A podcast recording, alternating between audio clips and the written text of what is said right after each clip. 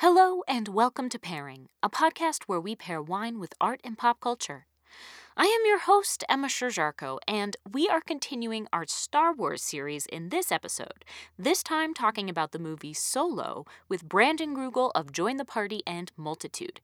Now, I know that there are a lot of feelings circulating about the rise of Skywalker, but hopefully, this lovely discussion with Brandon will help remind us all about what we love about Star Wars, and we can all just take a step back from some of the toxic fandom and generally bad decisions that were made in this last movie, and just remember what is fun. Thank you, of course, to our patrons, and especially our producer level patrons Emma Cohen, Rena Sarame, Zoo Yorker, Allison Turi, and Jacob Penfold, who are even better friends than Chewbacca. To our advanced producer, Mara Zobrist, who is sassier than L3-37, and to our master patron, Michael Beck, who can rock a white linen suit just like Woody Harrelson, I'm sure. If you would like to join these incredible folks and get access to all sorts of extras like wine fun facts, personalized pairings, and mini episodes, come visit us at patreon.com slash pairingpodcast. We'd love for you to join us there, and you can for as little as $1 a month. I also just wanted to give a quick, if belated, shout out to my friend and previous pairing guest, John Paul Sorelli, who has launched his own podcast called Celluloid Bastards that is absolutely fantastic, where he talks with guests about much maligned films that they love, um, beginning specifically with films from the 90s. And you can now hear several episodes of that podcast, including one episode featuring yours truly discussing the iconic Dracula by Francis Ford Coppola. If you enjoyed our Dracula episode or the Cats and not Cats the movie, Cats in uh, Cats in Everything, and our Halloween episodes with John Paul, and you want to hear more of us talking, please go check that out. We are sponsored this week by Care of, and as a special deal to help you keep those New Year's resolutions, Care of is offering our listeners 50% off their first order for the month of January by going to takecareof.com and entering the promo code PAIRING. I'll tell you more about it later on, but for now, without further ado, here is episode 55 Solo with Brandon Grugle.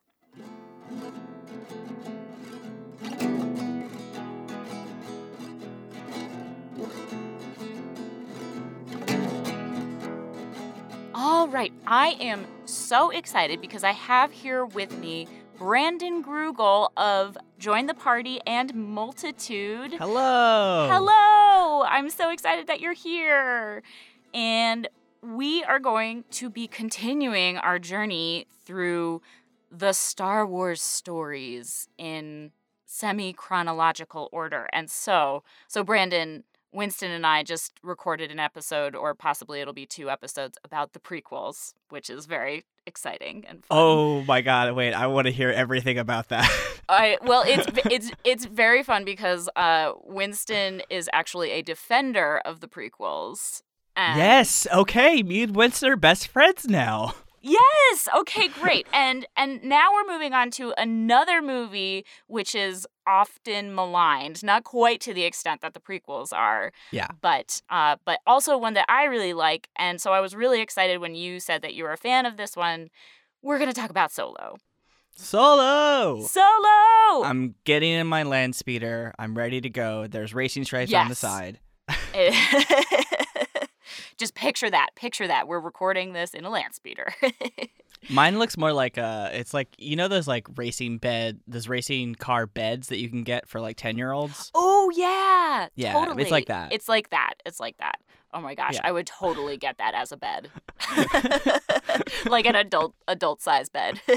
I love um that's amazing. Um but yeah, so let's just let's just start out. Um I mean it's sort of a vague question, but I know you said you said you're a big fan of this this movie. What is it about this movie that you really like and what do you think what are its strengths and why do you think it's maybe kind of underrated? Yeah. Okay. So here's my here's my thing with with all of the Star Wars canon right now and, and all that stuff. So you have like the original 3 which are obviously great. Of course. They're like campy and weird and fun. And then you Mhm. have the prequels, which are everyone hates them except for the people who like them.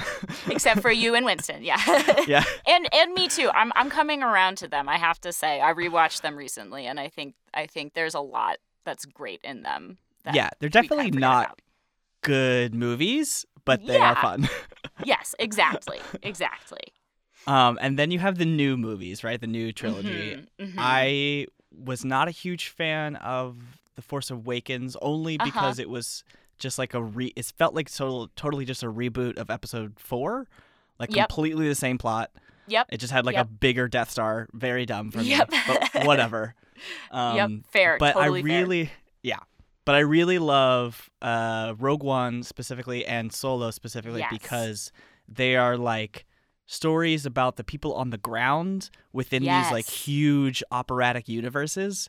Yes. Like, I think Solo and Rogue One are the only ones not to mention, or maybe it's just Solo, not to mention Jedi at all, which is like Oh, such an interesting concept. Yeah, I hadn't thought about that actually. I think Yeah. that's true. There's no there's no cuz I I think in I think in well in Rogue One you get Vader. So Yes, yeah. So so I true. guess so that it might just be Solo, yeah. yeah, so it might just be solo. That is really interesting and that I I hadn't thought about it completely in those terms, but I I was rewatching it last night and I was thinking very similarly. I mean, Rogue One is very much like a war movie Right. yeah. and and I think was just totally devastating and kind of shocking when everybody saw it. Mhm. Um, even if even if you knew like what had to happen in order, uh, you know, what was going to happen in that story.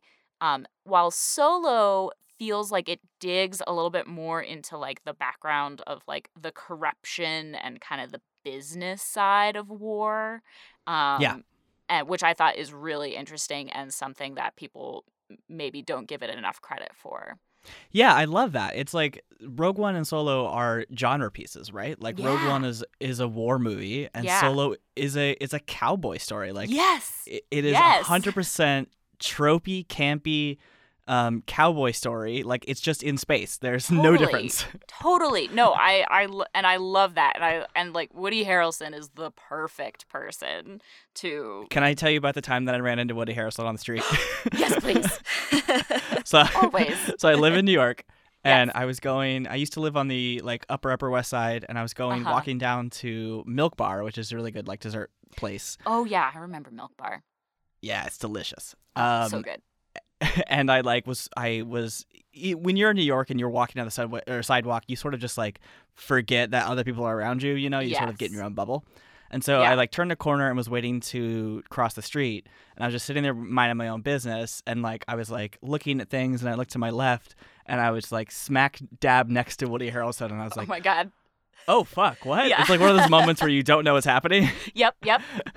and then he like walked he, we crossed the street and i'm like frozen and he's wearing like all linen like flowy like uh I don't even know what you call it. Just like almost like a cult leader esque, like Oh white linen ro- clothes, and he just like runs down this car as it's driving by, and it like bangs on the window. and is like, "Hey, oh my god!" and like talks to this guy in the middle of the street Oh in his car for like ten minutes. That is perfect. it is the weirdest experience I've had at Milk Bar, but Um, that is that is amazing. That's uh, totally what I would imagine uh, Woody Harrelson to be like if you just ran into him on the street. A hundred percent. Yeah. I want to buy his pants. I want Yeah. some white Oh my God. pants. I mean, I this is a sidebar, but I've recently discovered linen as as like a fabric. And because for the longest time it was like my mom wore linen, and Yeah. and I, and I was like, ugh, whatever. But now I'm like, oh my Oh, yeah, god, it- it is so comfortable and so breathable, and it can be both warm and cool. So Yeah. It's the best. It's the best fabric for a suit for a, for a, a person who expresses male gender suit. Like yes, yes, it's breathable in summer and it's great in winter. Okay, So my uh, favorite part of Solo is when everyone was wearing linen suits. Yeah, yes. Oh my god, that was actually that was my only my only gripe with the movie is that there wasn't enough linen. But I love that you called this a cowboy movie because that brings me to my first and kind of main wine connection that I was making for this. Oh yes, please. Um, and I have to I have to give Winston some of the credit because we were watching this movie last night, and I wasn't really sure what I wanted to talk about wine wise.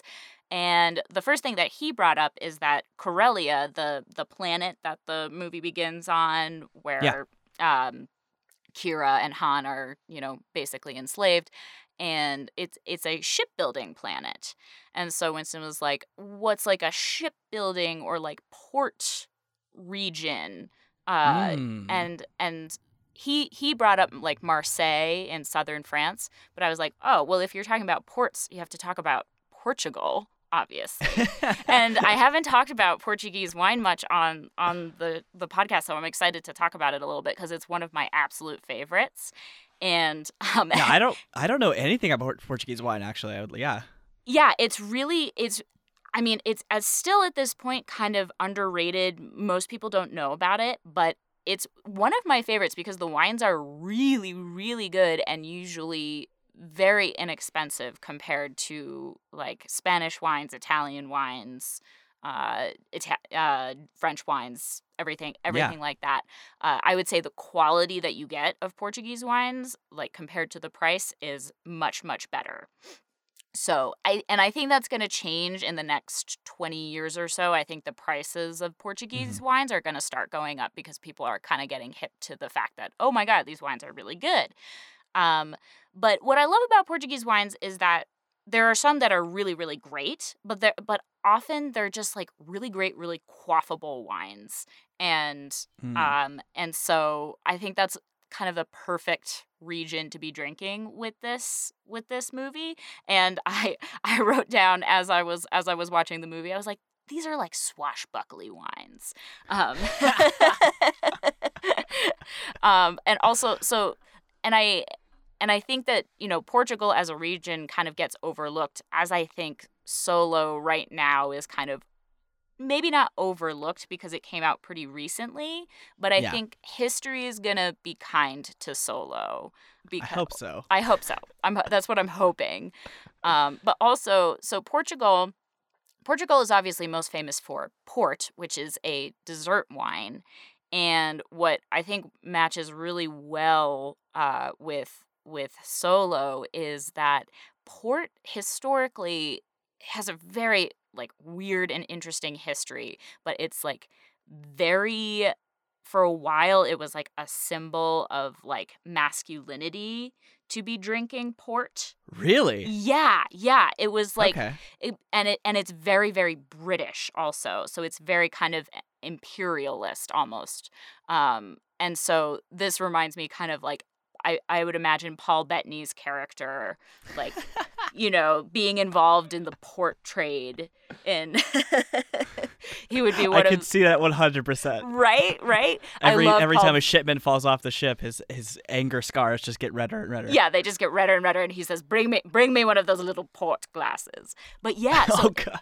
historically, um, so so port trade was kind of dominated by these by these like British business tycoons, which is very interesting. I mean, I'm not going to go super into it um, because I, I I'm not quite prepared to talk all about that history, but Sure. also it was it, it's like a very British thing that after dinner, like the men would retri- retire and have port and cigars, and which is so funny. It's so funny to think about now because it's like it's like a sweet, you know, dessert wine. Yeah, Um, I love port. I have a bottle of port in my fridge right now. oh my god it's so delicious i i i love port too and it's and it's really interesting it's a really interesting history um but so i thought that that matched really well with with solo and kind of kind of dealing with like the corruption Yeah. kind of through line of of this of the of the movie um, but also there's all these so so most portuguese wine is made from indigenous portuguese grapes which no one has ever heard of. And so i was just going to read a few of the names of these grapes because i feel like they sound like they could belong in star wars. Yeah, can we Um, play wait, can we play a game? yes let's play a game. Uh, i will I want I, will, want you to yeah no tell me what you you think the game should be I think you should insert some actual Star Wars. Like, quickly Google a list of Star Wars characters and Oh, insert yeah. some of the names within the list of grapes Oh, and see if. I know which ones are which. Oh yeah, that's a really good idea. Wait, hang on. Let me let me do that. Okay. All right. Here we go. okay. All right. So the first one that I'm going to to say is Alvarinho. Okay. this literally could be either like hundred percent. right? I, I right? I'm leaning towards grape, but I could hundred percent see if it is a grape, like Yeah. taking the name Alvarinho and making it a Star Wars character. Yep. Yep. Um it it I'll tell you I'll tell you it is a grape. Um Okay. and it's it's sort of the Portuguese version. This one is I think well, I think it's indigenous, but it's kind of the Portuguese version of the Spanish albarino. Um Mm. So, but it could it could totally be like a like a, a general in the Clone Yeah. Wars or something. General Alvarinho, absolutely. Yeah, General Alvarinho. Um, okay, here's another one. Um, Almec. I I made a game. We made a game that was way too hard. It's way too hard. It's way too hard. Okay, All right. maybe maybe we won't we won't do too many more of these. But no, this is fun. I like it.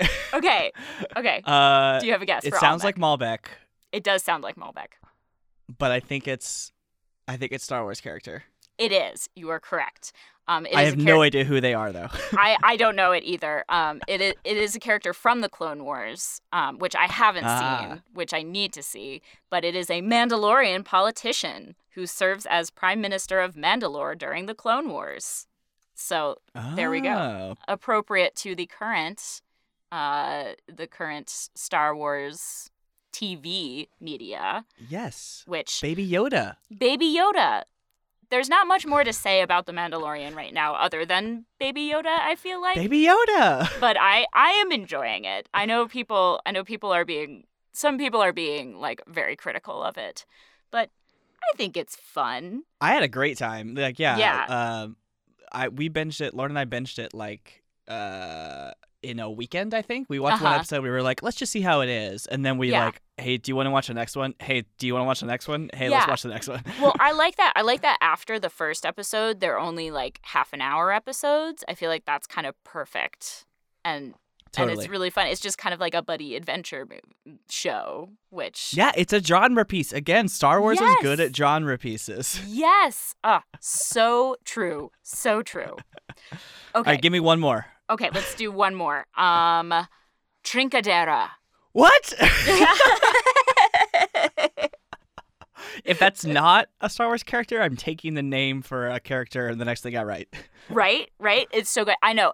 Honestly, I I am often inspired to write things with characters with grape names. Um, but yes, Trincadeira is a grape. Um, it, it's a Portuguese grape, and I feel like I feel like that could be Trincadeira could be like a, a Wookiee or something, like Totally. Chewbacca's Chewbacca's buddy.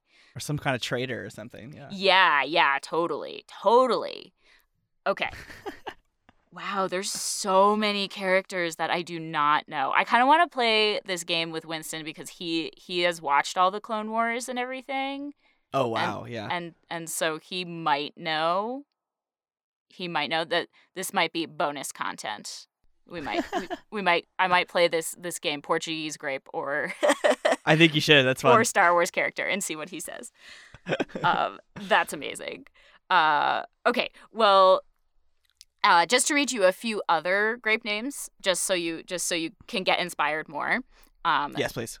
Tinta Roriz, Tinta Barroca, Touriga Touriga Nacional is probably the most widely used grape in Portugal, um, along with Touriga Franca, uh, Trincadeira, as I mentioned, Ara- Aragonese.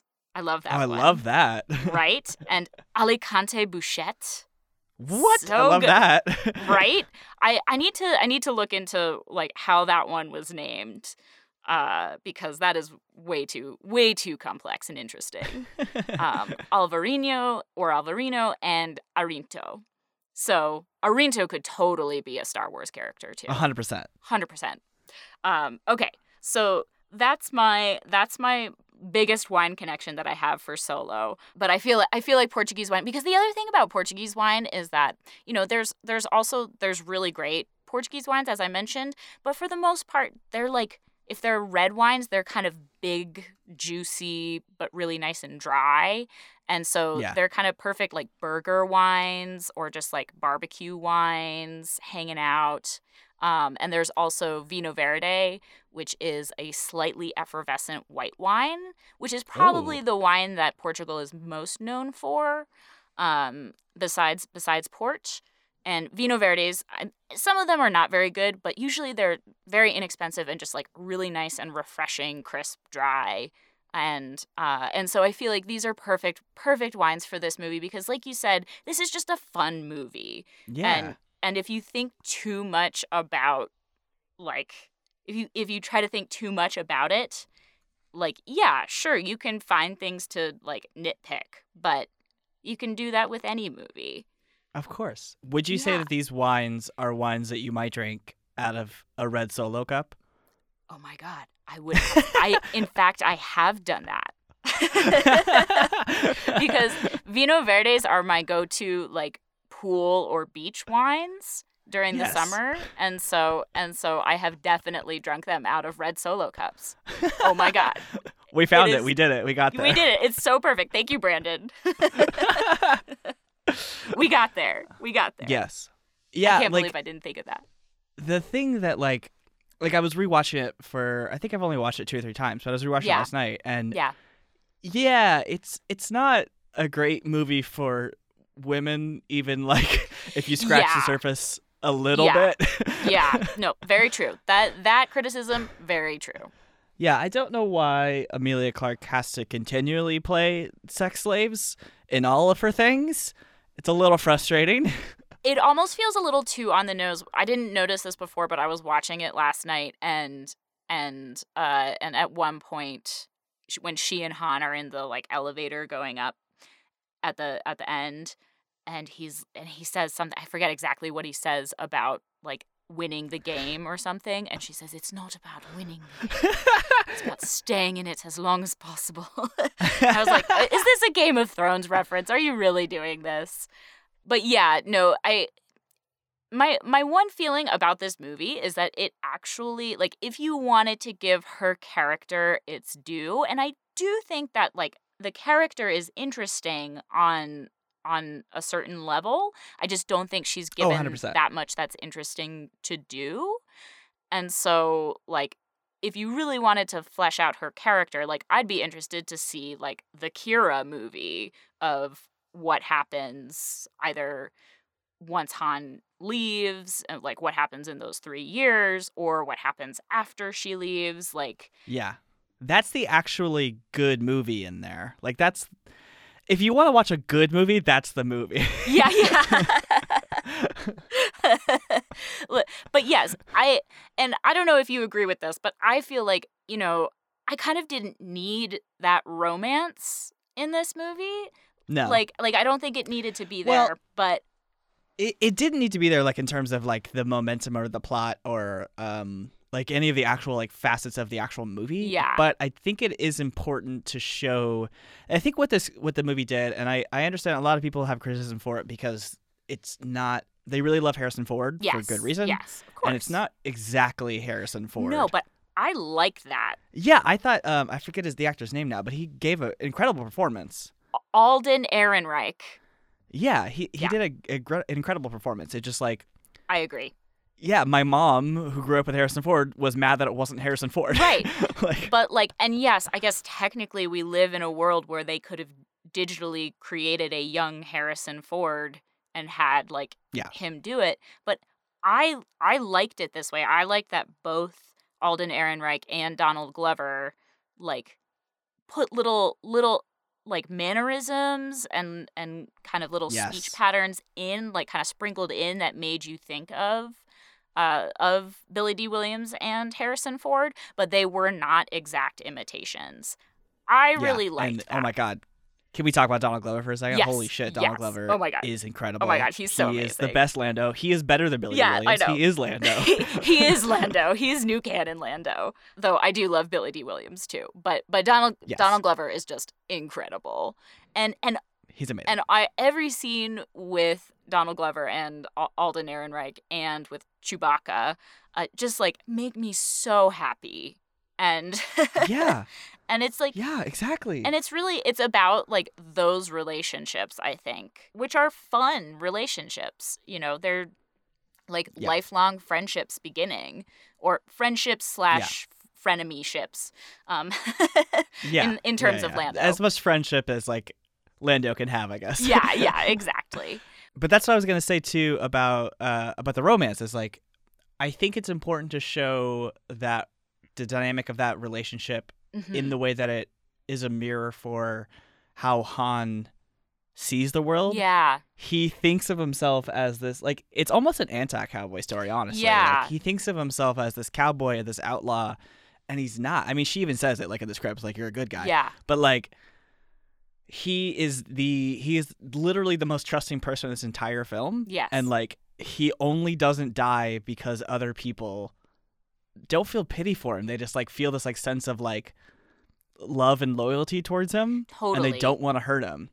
And so like his it's interesting to see this like interpretation of Han Solo's like infamous sort of like luckiness be not because he's actually like charming and lucky. It's because other people he's like kind of like your lovable lab- uh, labrador who you genuinely would die for.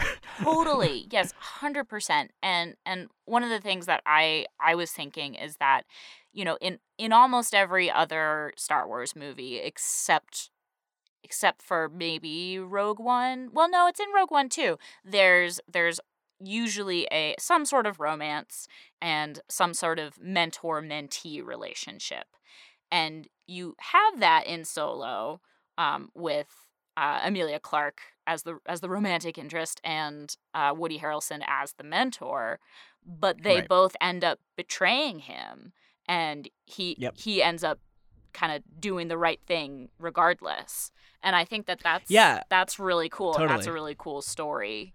Yeah, and I think it makes the eventual um like him and Leia and having Mhm. Kylo like it makes it so much sweeter to be like this journey of like he is betrayed by the people that he like looks up to and cares about the most Yeah, but he doesn't let it harden him exactly but it does obviously get to him like he does get like grouchy and mean. Yes, and then and then later like he allows himself back to like let love back into his life and actually become part of the resistance sort of you know like right. He he he does sort of let himself back in and open himself back up which is really nice i don't know i think it adds a nice little edge to the han that's makes him more three-dimensional than he was in the originals Absolutely, absolutely. And I'm I'm I'm looking forward to because I so I'm doing like the chronological rewatch and so we just rewatched the Mm. prequels and we just and we watched Solo.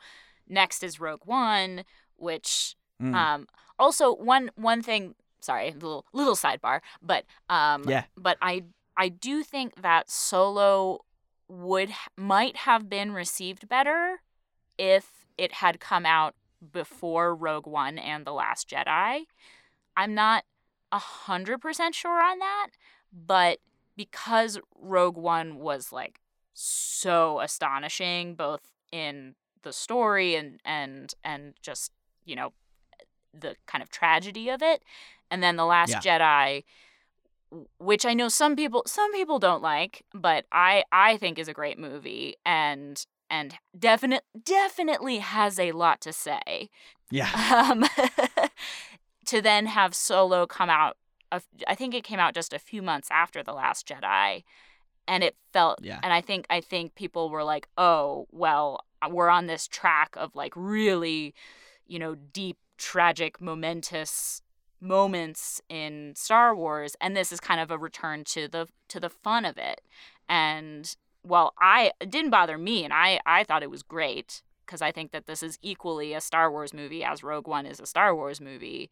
Um, I think it, it just might have been such a, a, a sharp t- shift in tone that that like people weren't thrilled about it. I'm not sure. Yeah, definitely. And I think there's. I also read some stuff from Ron Howard too. Yeah. First of all, it's it's Ron Howard. I know Like, it's Ron you- Howard. Come on, but um, yeah, there it was. It came out right after. It came out right after Last Jedi, right? Yeah. and that was. I think it was received poorly by the fan base. Yes. Josh Jedi was. Yes. And this is it, this is something I, I think about a lot because I'm not in fandom at all. Like Sure. I purposefully have never engaged in it That's um, good. because of stuff like this, Yeah. where like I there was there's such a strong backlash against like a movie that like yeah maybe you don't like it, but like it objectively is not a bad movie. No. Like it wasn't no. a bad film. But there was so much uh, backlash against that that when Solo came out, people I think were just like trashing it even ahead of its release Yeah. and there was so much of an online backlash that yeah. like Ron Howard even talked about like he he thinks a large uh, portion of the movie or a large portion of the reason why it didn't do so well is because like literally trolling Yeah. online. Yeah. No. that um, makes total sense. Yeah, it was super interesting. Also, though, I, Ron Howard also said like it was his biggest debut of all time. Right. so he was like, I had a great time. I love the film. It was good. I Yeah. I'm really proud of it. Like, um, it was the biggest debut I've ever had personally, and like yeah. yeah, I don't know. I think it was just like it was also up against I think was it Black Panther maybe another Uh, Marvel movie that came out I think. and one of or no it was Avengers. It was it was like one of the last it was Avengers 3 I oh, think. I think you know. what? I think it might have been Infinity War. yes, it was Infinity Yeah. War part 1 yeah. Yeah. Yeah, and so it was in and Disney moved one of the other one I think they moved Avengers forward because uh and then Yeah. Solo was right after that. So yeah. it was it was in the wake of this backlash from the toxic fandom of Star Wars, which are like the worst kind the of fans. worst. They're just the absolute worst. Reddit trolls who are Yep. who ruin everything that they love Yep. because they hate themselves. Yep. And then How do you Uh, really feel? and then it was Yeah. I th- I'm so mad. Th- This is like I love Star Wars so much, yeah. but I can never engage in it except with people like my sister because like like people close to me because everyone who actually like cares about Star Wars deeply is such a fucking asshole all the time. Yeah, no, I think I think that's very very true because because people feel such a such an ownership over it that Right. whenever and and I don't know I don't know that it's universally true, but I but I It's absolutely yeah, it's not. I'm exaggerating. yeah, course, oh no, but- I understand. I understand. But but I think you're I think you're right. It's like people feel so strongly about it and because you know, it's it's like a living and continuing almost like mythological piece that we've had for over 40 years now. It Yeah. people feel so strongly about it and so whenever there's a new interpretation or something or something happens that they don't like um th- the backlash is really really awful so that Exactly, and that can go from from on one side like the new trilogy, like people just being misogynists. Yep. Or on the other side, the really frustrating or the also frustrating thing is like a movie like Solo, which is just a fun movie. Like it's just you walk away feeling good, like you had a good time, yeah but it wasn't like it wasn't exactly what they wanted or it wasn't like dark enough or it wasn't like uh, like some sort of like I would have done it better if it was me mentality where it was like you forgetting that Star Wars when it came out is like none of the Star Wars except for the prequels which is their problem right are self-serious. Right. They all are so big and bombastic Yeah. and campy and weird and dumb. I mean the original character is a like uh, it's a green a small green toad with a robe right like it's ridiculous story so when we get more ridiculous story like that that is in line for star wars for me and it's fun Absolutely. And I and I have said um and I'm I'm sure I'm not the only person to have said this, but for me, the main thing missing from the prequels is Han Solo. And I don't mean literally Mm. Han Solo, but I mean you have to have like Han provides this kind of humor, but like dark humor that is Yeah. that is so important to and so so vital to the original trilogy that Yeah. and and and you get that in I think the new trilogy from a from a few different sources but you really don't have that in the prequels and I think that that like you said the prequels just take themselves too seriously exactly yeah yeah han is this like that's exactly the role he plays in the original three is that he is the grounding factor he's the only like human among religious gods essentially yeah yeah you know so it's like when he sees luke with this like you know really silly helmet with a, a a sword that's made out of light, and he's like channeling you know natural force energy and Han's like I don't know I have a blaster and I go steal stuff Yeah, like yeah, yeah. No, and it's integral Yeah. and you know, I guess so. He's he's kind of the quote unquote everyman of the original trilogy, but he's such an interesting everyman. You know, he's because he's Yeah. got he's so sardonic and and jaded in many ways, but it's in many ways him, as you said, coming back around to this kind of hope and doing the right thing that he won't admit that he, that's part of him, but it is. yeah and like I spoilers for anyone who hasn't seen it but like yeah. going from this film solo to um I forget which one's in, but the one it might be Last Jedi. Uh yeah, I think it is, where Kylo eventually hmm murders his father. It's such a nice like arc to see that like at the end of his life he still is that solo that will just inherently trust anyone like even to his own detriment Yeah. because he believes in the best of people. Yeah. No, absolutely. And it's such a lovely character. Yeah. I think uh, I think that's in the Force Awakens. I think is that's the end of the Force Awakens is Kylo Yes. kills Force him. Awakens, yeah. Yeah, but I totally agree that that is that is Han and and getting getting this backstory for him. I'm as I was saying, and uh, and then I went off on a tangent. I'm really excited to keep watching the because I don't think I've rewatched the original trilogy since seeing Solo, and so I'm I'm excited to. I mean, it's obviously like I've watched it a million times, and so it's ingrained in my brain. But then watching Yeah. that, and then watching the the final trilogy because the Last Skywalker is coming out in a couple weeks, which is I know. Do you have tickets yet? I do. Yes, we Yeah, got me too. we got we got like the last two tickets to opening night that were available. nice. So nice, nice. very, very excited. Before we continue this delightful discussion, let me tell you just a little bit more about our sponsor for this week, Care of. It's January. It's that time of year where we all set resolutions and then struggle to keep them. But if improving your health and well being is one of those resolutions, then Care of will make it easy. Care of is a wellness brand that makes it easy to maintain your health goals with a customized vitamin plan that helps you feel your best today and supports you long term. This year, set a resolution you'll actually keep. Make 2020 the year you prioritize you and commit to staying on top of your health. Instead of that laundry list of resolutions you don't end up sticking with, Care of can make taking your vitamins and supporting your health goals attainable. Care of's products are made with quality you can see and taste. Care of is focused on the quality, science, and research that goes into each of their products and recommendations. Their yummy protein powders are made of real ingredients you can recognize, like organic cocoa and pink Himalayan sea salt.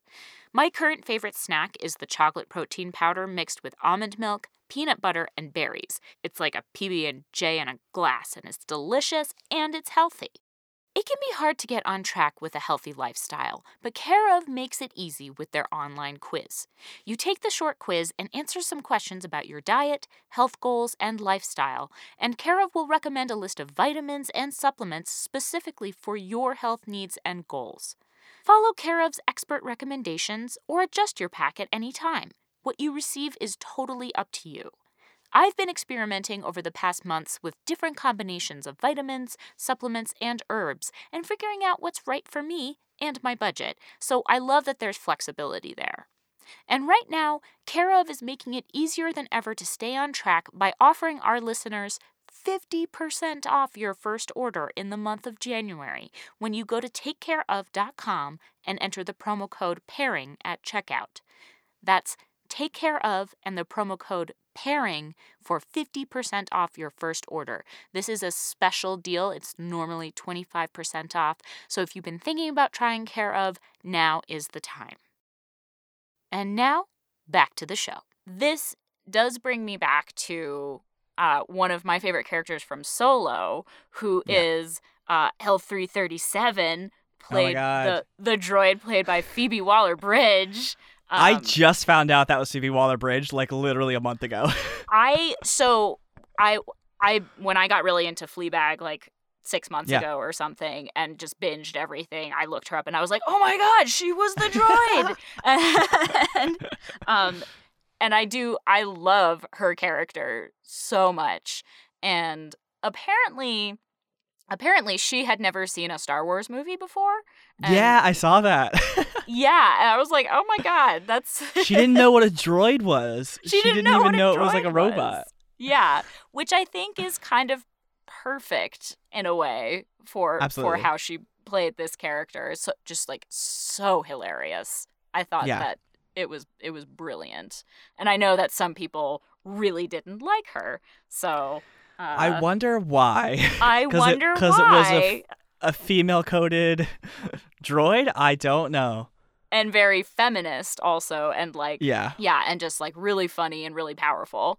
So I yeah, love I wonder. my I wonder who. Yeah. one of my favorite scenes in the whole movie is the the the droid breakout scene. Yes. Just So incredible. good. Over the so top, good.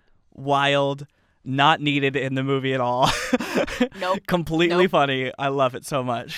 It is so good. Also, my favorite my favorite line, uh, or one of my favorite lines is like when they're when they first meet Lando and she's like protesting the droid fight ring or whatever, and and the guy running it is like, Don't make me find your like off switch or something. I know it's not off switch, but she's like, Yeah, Well yeah. good luck finding it. I like, I love this. I love this so much. I love it in the in the cockpit scene with um Qi'ra. She's like oh yeah. she's like, How would that even work? she's like, Oh, it works. Yeah.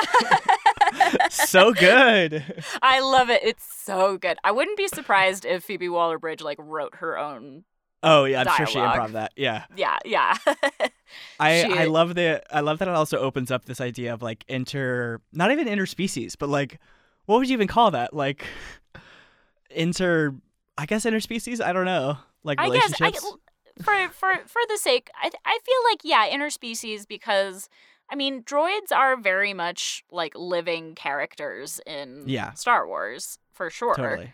And I think I I I I just I loved that. I loved her. Yeah. Yeah. And I I guess I don't know. Yeah. Inter interhumanoid. something. Um, well, I Yeah. don't know. You play you play a uh, a Warforged on. I do do that, party. yeah. yeah. We we do prefer to be humanized, so I will say interspecies. okay, great, great.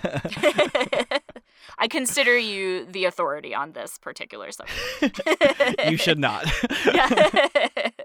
but yeah, so I I love that, and and and it also just adds to the fun of it too, and yeah. uh, she's just so funny and and again it's just yeah it's just like a very fun swashbuckly kind of kind of movie Yeah. But- I have okay, I have I have two questions for you, I think. yes yes Okay. please Or I I have one hypothesis and one question.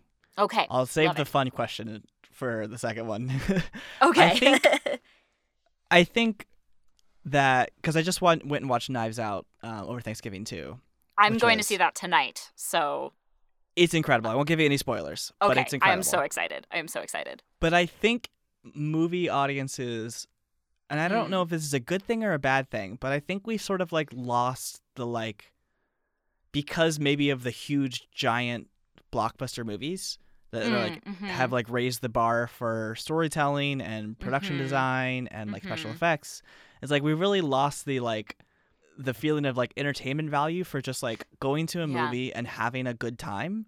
yeah You know? yeah and not- absolutely Yeah, not expecting our movies necessarily to like every time we we're not expecting our movies to to like move us like like shake us to our core or like question what it means to be human or who we are. Like those Yeah. are great movies. I love like I love watching movies like that. But I also like yeah I like listening to podcasts that are just like fun space romps, and like I like listening to mo- or watch movie- movies that are just like cowboys in space for two hours. yeah yeah And I absolutely I I wish other I wish some people would just like sort of like let let go a little bit, like like calm down and just like enjoy what's in front of you.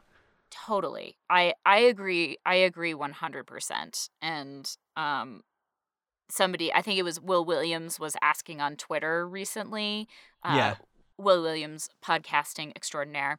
Uh they were asking like is there a difference between quote unquote good media and and just like entertaining media? And that's a question that I've like since college dealt with like thought about Mhm. so much like this sort of difference between high art and popular art and like culture like these this that kind of dynamic in culture and I, I totally agree because I grew up like in a fairly like intellectually elitist family I would say Mm, and mhm. so like certain things were considered like gauche and but I was like but I but I really enjoy them and sometimes it's Yeah. nice to just like be able to tune out and enjoy something Yeah. yeah and, and and i mean like i think there's things like serious questions that this movie does raise um and of course. uh, but but they're not they're not the crux of it and i like that those questions can exist in a movie that's mostly just fun and Yeah. Yeah. and i remember going to see solo and just like loving it and just having the best time. I think part of that was just because like the stakes were pretty low and it was just it was just there like i was just going to watch a fun movie with characters that i know and love that were performed well and like the writing is good and the execution is is like really fun. So yeah. anyway. And it's definitely not to say that like it, it's it's undefinable, right? Or it's like hard to define, but there are definitely Yeah. things that are produced or made that are like the majority of people would say like, "Oh, this is poorly crafted." But like there once you get past that sort of threshold of like at least semi decent craftsmanship, then like once you get to that Mhm. point, it's like if you like it, you like it. Let's just just like Yes. enjoy it. i was just gonna i was just gonna interject really quickly i'm sorry Yeah. um, that that is also something that we deal with in the wine world all the time. It's a very Yes. similar, very similar dynamic where like the the kind of gatekeepers, the the those 100%. who can who can determine what is good, you know, like it, when what's good is totally subjective, you know, or or Yeah. you know, if you I always say with wine and I know it sounds cliche, but if you like it then it's good because Right. like if you enjoyed tasting something, you can't be wrong. Yeah, which- exactly. Which is how I feel about about like movies and art in general. If you like it, Yeah. then it's good. Yeah, I don't think I actually told you. I have. So, are you? Do you know of the uh, sort of like beer equivalent to sommelier? Yes, It's the called Cicerone. Yes. Yeah, I have the I have the first level. oh my and- god. Oh my god. Uh, yeah, it's like it's just beer server, so it's like you just have the knowledge of it. But I- totally. that's totally. like something that I, especially with beer, because like beer is so wrapped up in like masculinity and like Mhm. all this bullshit about like you know college days and stuff like that. So Yeah, yeah. yeah like it really like what what beer you drink at any given function like people will will have thoughts about that and it's like no if you if you i love miller high life i'm gonna drink it i'm sorry Yeah. yeah. Oh my god, I didn't know that. We're gonna have to. Okay, we're gonna have to talk about this so much, and yeah for sure but because I'm I'm also really interested in beer. I'm much less of a beer drinker, but I'm really interested in it, and I'm really interested in the culture of beer. So I yeah i am the same reverse for wine yeah okay okay next time next time I'm in New York, we're gonna have to have a a, a beer and wine night. i love it let's do it Yeah, sounds good. um and then the last question that was much more fun Yes. what do you what do you think's going on with darth maul oh my god, yes. Good point. Good point. I know that's kind of why I want like the the Qi'ra story, like Yeah. of what's happening next. But yeah, that's a that's a really good question. I mean, obviously, you know, like I I can't remember his character's name, but Paul Bettany is obviously like quote unquote working for the empire, but you get the sense that he's kind of working for himself and just Yeah. whatever serves him while it 100%. seems like Qi'ra I don't know, maybe must have met Darth Maul at some point uh or or come into contact or something and and saw that as an an opportunity for her to escape her life and gain some control over her life Mhm. um but but yeah, I don't know. He just kind of shows up at the end, and you're like, oh hey, oh hey, oh hey, Darth This is- This is what I liked. The only thing I really liked about the prequels. Uh, I also need to know your pro or con stance on Jar Jar Binks, but uh, I, I mean, I could talk about it. It it is a con stance. okay. yeah. but what I liked about the prequels was like characters like um, like Darth Maul and like um, yeah.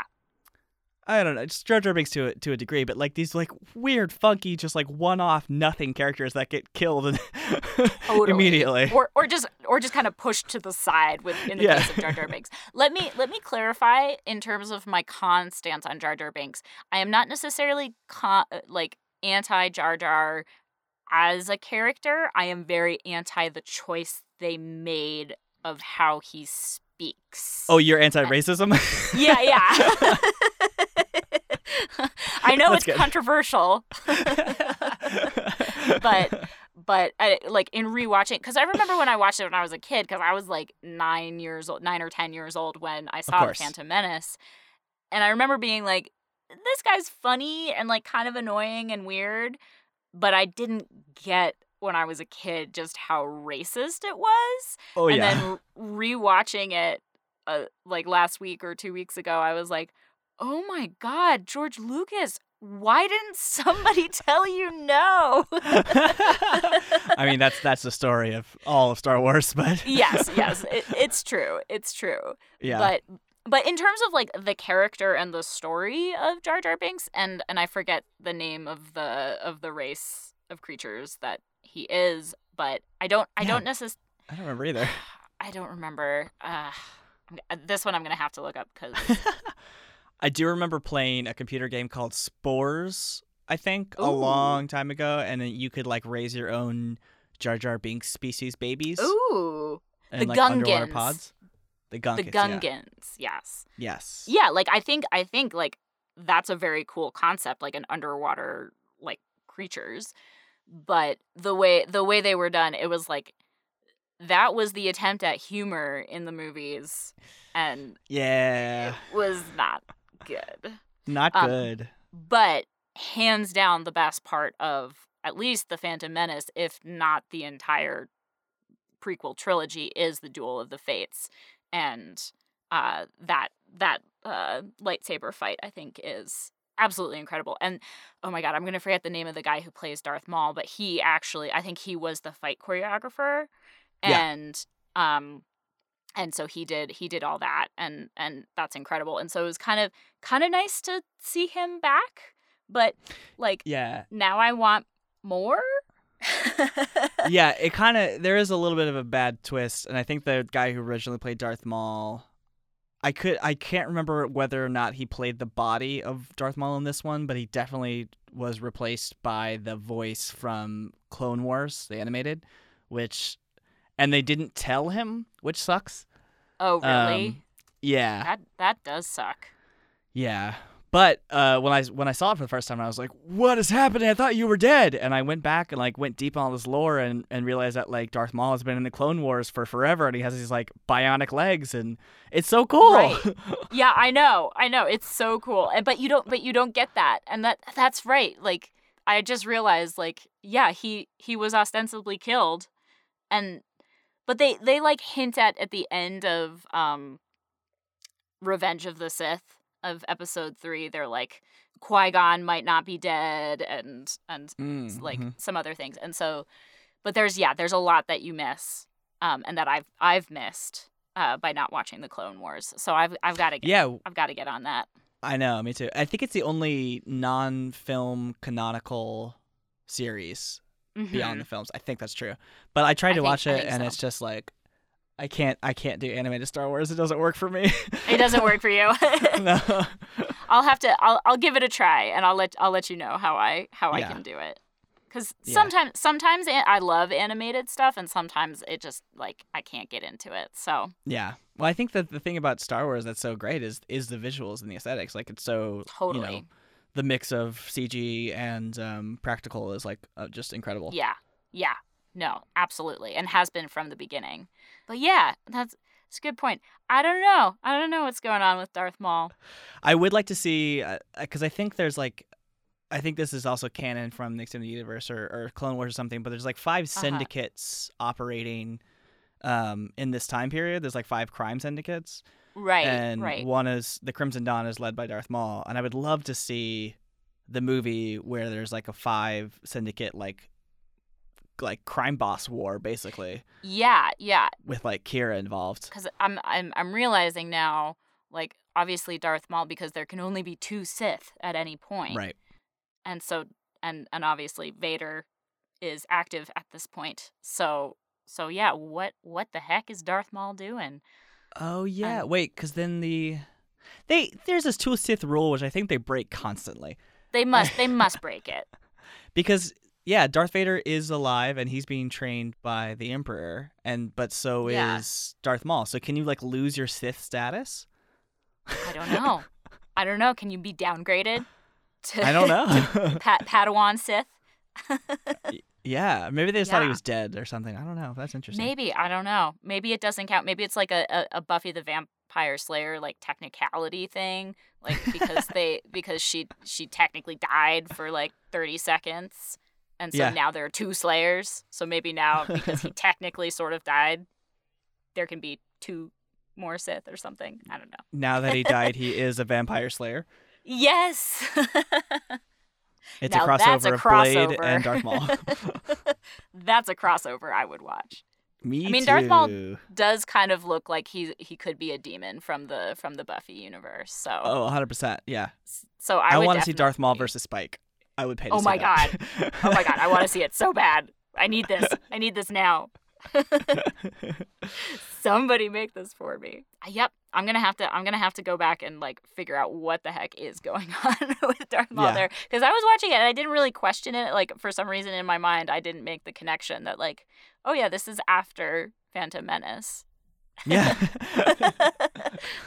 oh well, but yes, I I would say yeah, I I feel like my main my main criticism as we've talked about of this movie is is Qi'ra Amelia Emilia Clarke's role and just her not being given any sort of thing of substance to really do and Yeah. or or say and and yet I'm like I'm interested in her character and I think Emilia Clarke does a good job with what she's given oh, she is great. Yeah. but uh but it, it I I am left wanting more from her which maybe was on purpose maybe they want to explore her character more I don't know Hopefully. Yeah.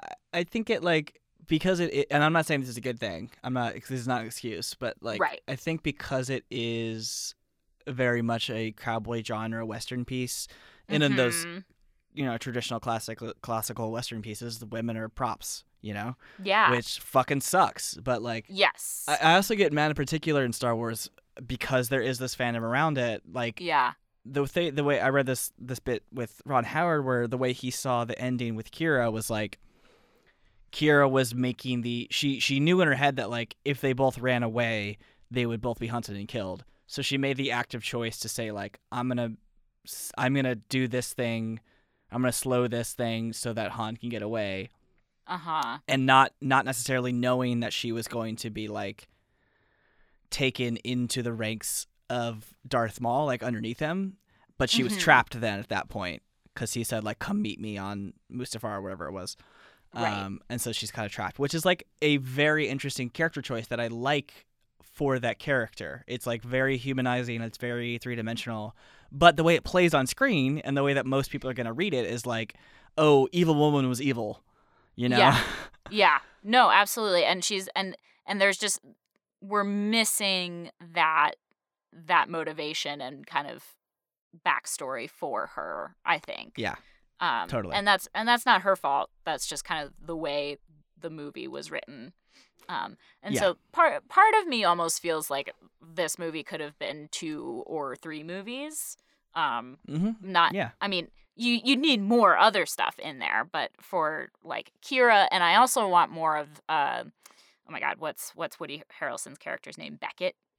Yeah, Um, Beckett. Yeah, I want I want I want to know more about him too, and I want a little bit more of him. Yeah. I'm kind of mad that Woody Harrelson is so good because Beckett's such a piece of shit. Oh yeah, such a piece of shit. But that's but I think that's why I think that's why he's a perfect he's perfect casting is because he's Yeah, so yeah. likable and I know. Uh, and and that's kind of the point is that he's supposed to be so likable and Yeah. he's kind of he's kind of the anti Han he's Yeah. uh, what what Han thinks he is but he's really not Right. Yeah. yeah so it's a nice foil Yeah, no, I was just gonna say my other favorite. I think my my most probably my most favorite thing about this movie. I think, and it's like a Mhm. small it's small bit and it's not really related to the movie, but like beyond Rogue One, which I would even argue that Rogue One really didn't do this. They Mhm. this is the first movie that showed Battlefront Empire warfare. yeah no absolutely that you get like trench warfare Yeah, and it's. I and it's it's not stormtroopers. So you see for the first time that like the stormtrooper are supposed to be the elite fighters, and like Right. they they hire these like random or they take these slaves essentially and fi- put them on the warfare. But I just love seeing this like. I really like the flip in perspective of like what we're normally used to seeing in Star Wars is like fast battles and ships and lasers and and laser swords, and then you get on the ground and you're seeing these like lasers above you, and it's like, oh my god, this is actually real and horrifying. Like, can you imagine being in that scenario? yeah yeah That's with that technology, like it's so scary. I, I agree and i was thinking about this last night when i was when i was watching it is this one i mean rogue one is obviously the war movie but it's it's like you know the insurgent attack you know and Yeah. like the like a very very high risk small group of people like making a huge difference and we're very focused on them while the the war that we see it's it's like you know like world war ii or something like Yeah. you know these are the people on the ground and and Yeah. i think that's great that that's the backdrop of of the movie and then we get the the cloud riders who hmm um, this is a question. I, I might have missed this, but the, the girl who is the, the leader of the of the Cloud Riders, she mentions something about her mother, and I was like, "Is her mother a character that I should know who she yes. is?" Yes. So this is the way I read it. I don't know if it's correct, but Okay. and it's not it's not clear. But I believe that the, when the girl that takes her helmet off at the end of the movie yeah, is is the daughter of the woman who wore that helmet in the train scene and she died or something. oh, And so her daughter took the mantle of the Cloud Riders and she was saying, "Now I'm in charge. Now I'm I'm making I'm making a change. We're not going to be these like pure pirate marauders. We're going to stand up and make a difference." I think. Got it. Oh, I like that interpretation. I hope that Yeah. I hope that is what it is. I just I wasn't sure if she was referencing like a specific character that might have appeared in No, I don't think so. something before. Okay, cool. Well, I really I okay, I really like that interpretation. Uh yeah, if I'm wrong, Twitter don't tell me. yeah, don't don't don't add us. It's okay. don't ruin We'll- my head we'll- headcanon. We'll figure it out or not, and we'll be fine. We'll all survive. I like though in the the World War II type scene. My favorite, one of my favorite lines is the um, when they're standing in the circle and they're and they're like talking about their objective, and Han's Yeah. like, "Well, what what is our objective?" And he's like, "To bring peace and prosperity to the galaxy." And it's like such a big realization of like, oh, they're just killing people to kill people. Like, oh yeah, oh yeah, hundred percent, hundred percent. Yeah, Yeah. and and I love I love that he he ultimately you know makes the moral choice, and yeah, d- despite the fact that he wants to claim that he's you know just in it for the money and right. we yeah. actually I actually have a Han Solo poster that says I'm in it for the money, but That's very good. yes, it's very good. I'll post a picture of it on the Instagram. Um, the the last thing I think I have is the um this is there's a ton of fan service on this movie, which I also think why probably why I got a lot of like backlash. But yeah, um the very last scene with Beckett and Han where he shoots first, it's just like yeah. Oh, ugh, chef's kiss. brilliant, brilliant, chef's kiss. Um, I I like the fan service in this movie. I do too, it's fun. because it's fun. Like I I remember in the thea- in theaters like when Chewie gets into the the co-pilot seat. yes. Just like, I think I I think I cheered out. I think we all did because Yeah. it's like that's the moment. That's really what we're all waiting for is like Yeah. Han and Chewie getting together. yeah, you get Chewie's backstory, you get the the parsec Yeah. thing, you understand why that was a mistake. yeah the Kessel Run. Yeah. yep. Yeah. Uh, yeah. No, I I really liked all of that, and I think that if people didn't like it, then well, they just don't like fun. I also, did you realize? Um, I didn't think about this until I read after it, but you know that L, how L three is uploaded into the computer. Uh huh. There's a a later sequence in um, I forget which movie it is in one of the original three where Uh huh. C3PO talks about when he plugs into the Millennium Falcon and he says like she's fighting me or something like that. Oh. Oh. so it's like oh. it's L three. oh my god! No, I did not make that connection. So now I am yeah. excited all over again to watch the the original trilogy and be like, oh my god, it's Phoebe Waller-Bridge. that is amazing. Yeah, there there's so many little things in in. I mean, in all of these movies, but I feel like in this movie it, as well, like so many little like nods and Yeah, and totally. and just kind of little references to things, a little uh, Easter eggs. That Mhm. it's just it's just fun. It's just good fun. I know. Um, okay, so I have a couple last questions for you. Okay. Now that I know that you are a Cicerone, what beer would you pair with Solo? What beer would I pair with Solo? Yeah, Uh, I mean, obviously, whatever it is, it has to go in a red Solo cup. obviously. Um, so something from a keg. I think I do want to do something like swashbuckly too, but although like Yeah. pir- piratey, labely beers I know Yeah, are I'm like kind of fancy. yeah. I think it's got to be like an everyman beer, right? Because that's what Solo is Mm, about. mhm.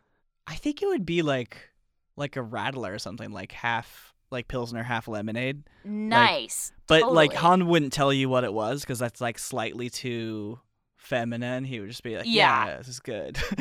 yeah, he'd be like, "Yeah, I'm drinking, I'm drinking a IPA." And, yeah, exactly. but it's actually, it's actually, uh, that's it's like a that's shandy. It's a shandy. That's what I was thinking of. Yeah. yeah i think that's perfect i love it um, okay so that's that's question one and then um, i feel like we've t- we've talked about some of these things a little bit but i am wondering if you could make any star wars movie or show what movie or show would you make in the star wars universe So I have two answers. The Okay. first one I'm mad about because I thought about it and then they released The Mandalorian. I really wanted a Boba Fett podcast where he just went through space on space adventures. so good i mean uh, i yes yes um so that's you know whatever George Lucas I'll well, you'll get my lawyer's lawsuit Yeah. in the mail. yeah that's um right but the one I really I don't know what's happening exactly with it, but my favorite character um has always been Obi-Wan. Mhm, Um, mhm. and I don't know because I, I I just I don't know what it is about Ewan McGregor, but he's just like he's he's the best. He's so good. He's so good. he's just so magnetic. I don't know. yeah. Yep. No. Uh, you again. You and Winston have very similar uh, Star Wars opinions, and uh, and and I also agree. I love Ewan McGregor as as Obi Wan, and he is yeah. hundred percent the best part of the prequels. And he's the way I feel about Ewan McGregor in the prequels is how I feel about Martin Freeman in the Hobbit movies. Because Yes. I hate the Hobbit movies so much. I am They're so, so bad. I am so deeply offended by them. But Martin Freeman was so perfect. I and know he's so good. He's such a good small so boy. good. He's so good. Ugh. And uh, and and at one point they were talking about making the Obi Wan backstory movie, yeah. but I I've heard different things. I've heard you know too, some yeah. people said because Solo didn't do as well as they wanted it to do, like production got put on hold. Yeah. Uh, or or it might just be some somebody said I don't I I, don't think it was Lucas because I don't think he he is very hands on anymore. But some some Star Wars executive was like, we want to slow down the release of these movies or something. But Mm. I am so hoping that we get the Obi Wan with Ewan McGregor. Oh yeah, yeah. I think that's why I was because I heard that first reason about like Solo not doing well, and so they like put, the, put the production on a slower timeline. Which like I think that's probably why I initially got so incensed by people not liking Solo. Right. Yes. it's like you yeah. ruined the movie I want. I know, I know. I I think I agree with you. I think that's the one that I want the most as well. yeah, yeah. What's your what would be your second option or my your second? yeah, my second option might be well, just what comes to mind is is the Rose Tico backstory. Yeah. Um I'd like I'd like to see that cuz I love her. I love her character. Um yeah, and I think that that would be that would be cool cool to see Yeah. and that's kind of you know the story that she brings to the table is a kind of part of the world that we haven't explored too much so yep. And I uh she was so good and what's uh, I forget her name. Um, uh kelly marie tran Kelly Marie Tran. Yeah, Kelly Marie Yeah. Tran is incredible and. Uh, she deserves all the Star Wars fame she can get Oh because God, and- everyone's and Terrible. poor thing poor thing i feel I so bad for her and i mean the other the other side of of the horrible star wars fandom is obviously racism uh yep. because people who were like, "Oh yeah, it's totally believable that like a fish alien exists, but an Asian woman, no, no, no, we can't." No, no, no, that's too we- far. Too yeah, far. that's too much. That's you've gone too far. Like, yeah. uh, it frustrates and she was so much. so this is not Star Wars, but she was so good in Passenger List. oh my god, yes. Well, no, Yeah. shout out. She's amazing. Which Yeah. um, also a Lauren Shippen project, who is also amazing. I I also agree. Yes, for no particular reason at all. no, of course not. I'm incredibly not biased. nope, not a bit, not a bit. Uh, yes, but I do think I think that that would be that would be a, a really good a really good story. Um, and now and Yeah. now, like in talking about this, I wouldn't put this in like my top list, but I would be interested to see like what happens with Qi'ra. Like ba- basically, Yeah. more f- female driven stories in Star Yeah. Wars.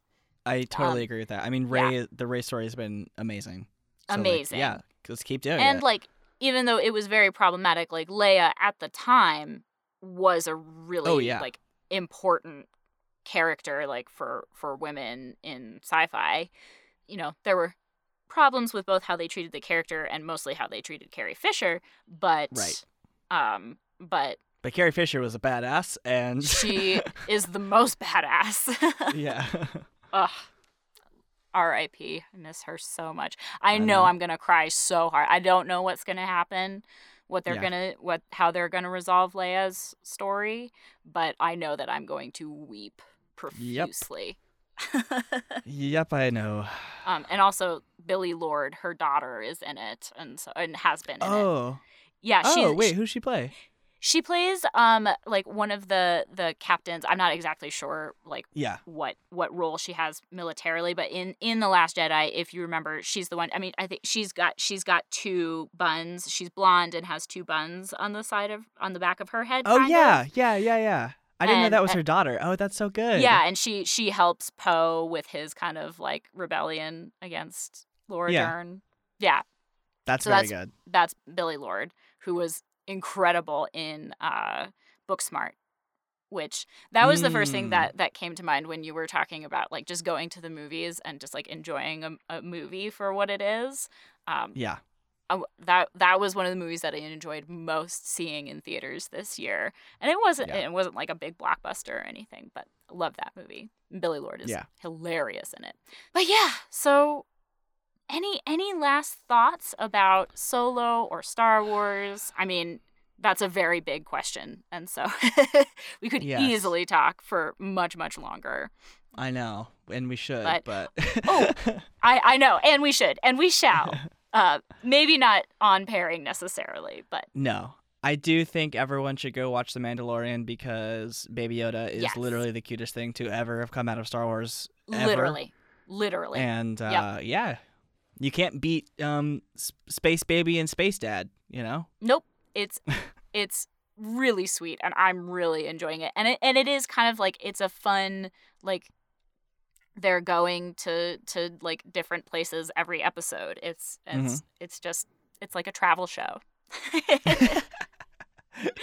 Starring Anthony de Bourdain as yes, Mandalorian. as the Mandalorian. Uh, the one last thing that I'm going to say, one last wine thing, um, is something that we were talking about earlier about like Alden Ehrenreich and Donald Glover doing more like it, not not direct imitations of of Harrison Ford and and Billy Dee Williams, but just kind of like, uh, you know, in, Loving inspired homages. by. Yeah. Yeah, yeah. I think that's a really good good word. More homage. Um, that's something that happens in the wine industry a lot. Either like kids taking over for their parents, or Mm. like uh, some certain winemakers who like study with other winemakers. And I I I just I always appreciate when like a new generation of winemakers tips their hat like to an older style or like a certain kind of wine or something like that, but then puts a new spin on it. And I love that. um, yeah. yeah, and so I feel like that's that's a, a, a cool way to think about think about a, a good pairing for this movie. Yeah. I So, love that. Yeah. Yay. All right. Well, Brandon, thank you so much. We've mentioned a couple things, but is there anything you'd like to plug? Yeah, um, if you guys haven't caught up on JTP, on sorry, if you haven't caught up on Join the Party, please do. We are releasing the final, uh, like story episode is out. The epilogue, um, should probably also be out by the time you're hearing this. Um, I was telling Brandon before we started recording that I am like a few episodes behind, so I haven't gotten quite to the end yet. So I am so excited. I'm probably going to keep listening to it after we stop recording as I'm like Yeah. doing some errands and stuff. So it is so good. you're- I love Join the Party. If you- yeah, if you're not aware, it's a five, it's a fifth edition Dungeons and Dragons podcast that um, it's basically like a, a story that we tell together, and um, we teach you how to play the game alongside listening um, from the beginning. So it's super fun and super light and very enjoyable. Um, we're also are announcing. I think we've announced now that we are officially doing a season two.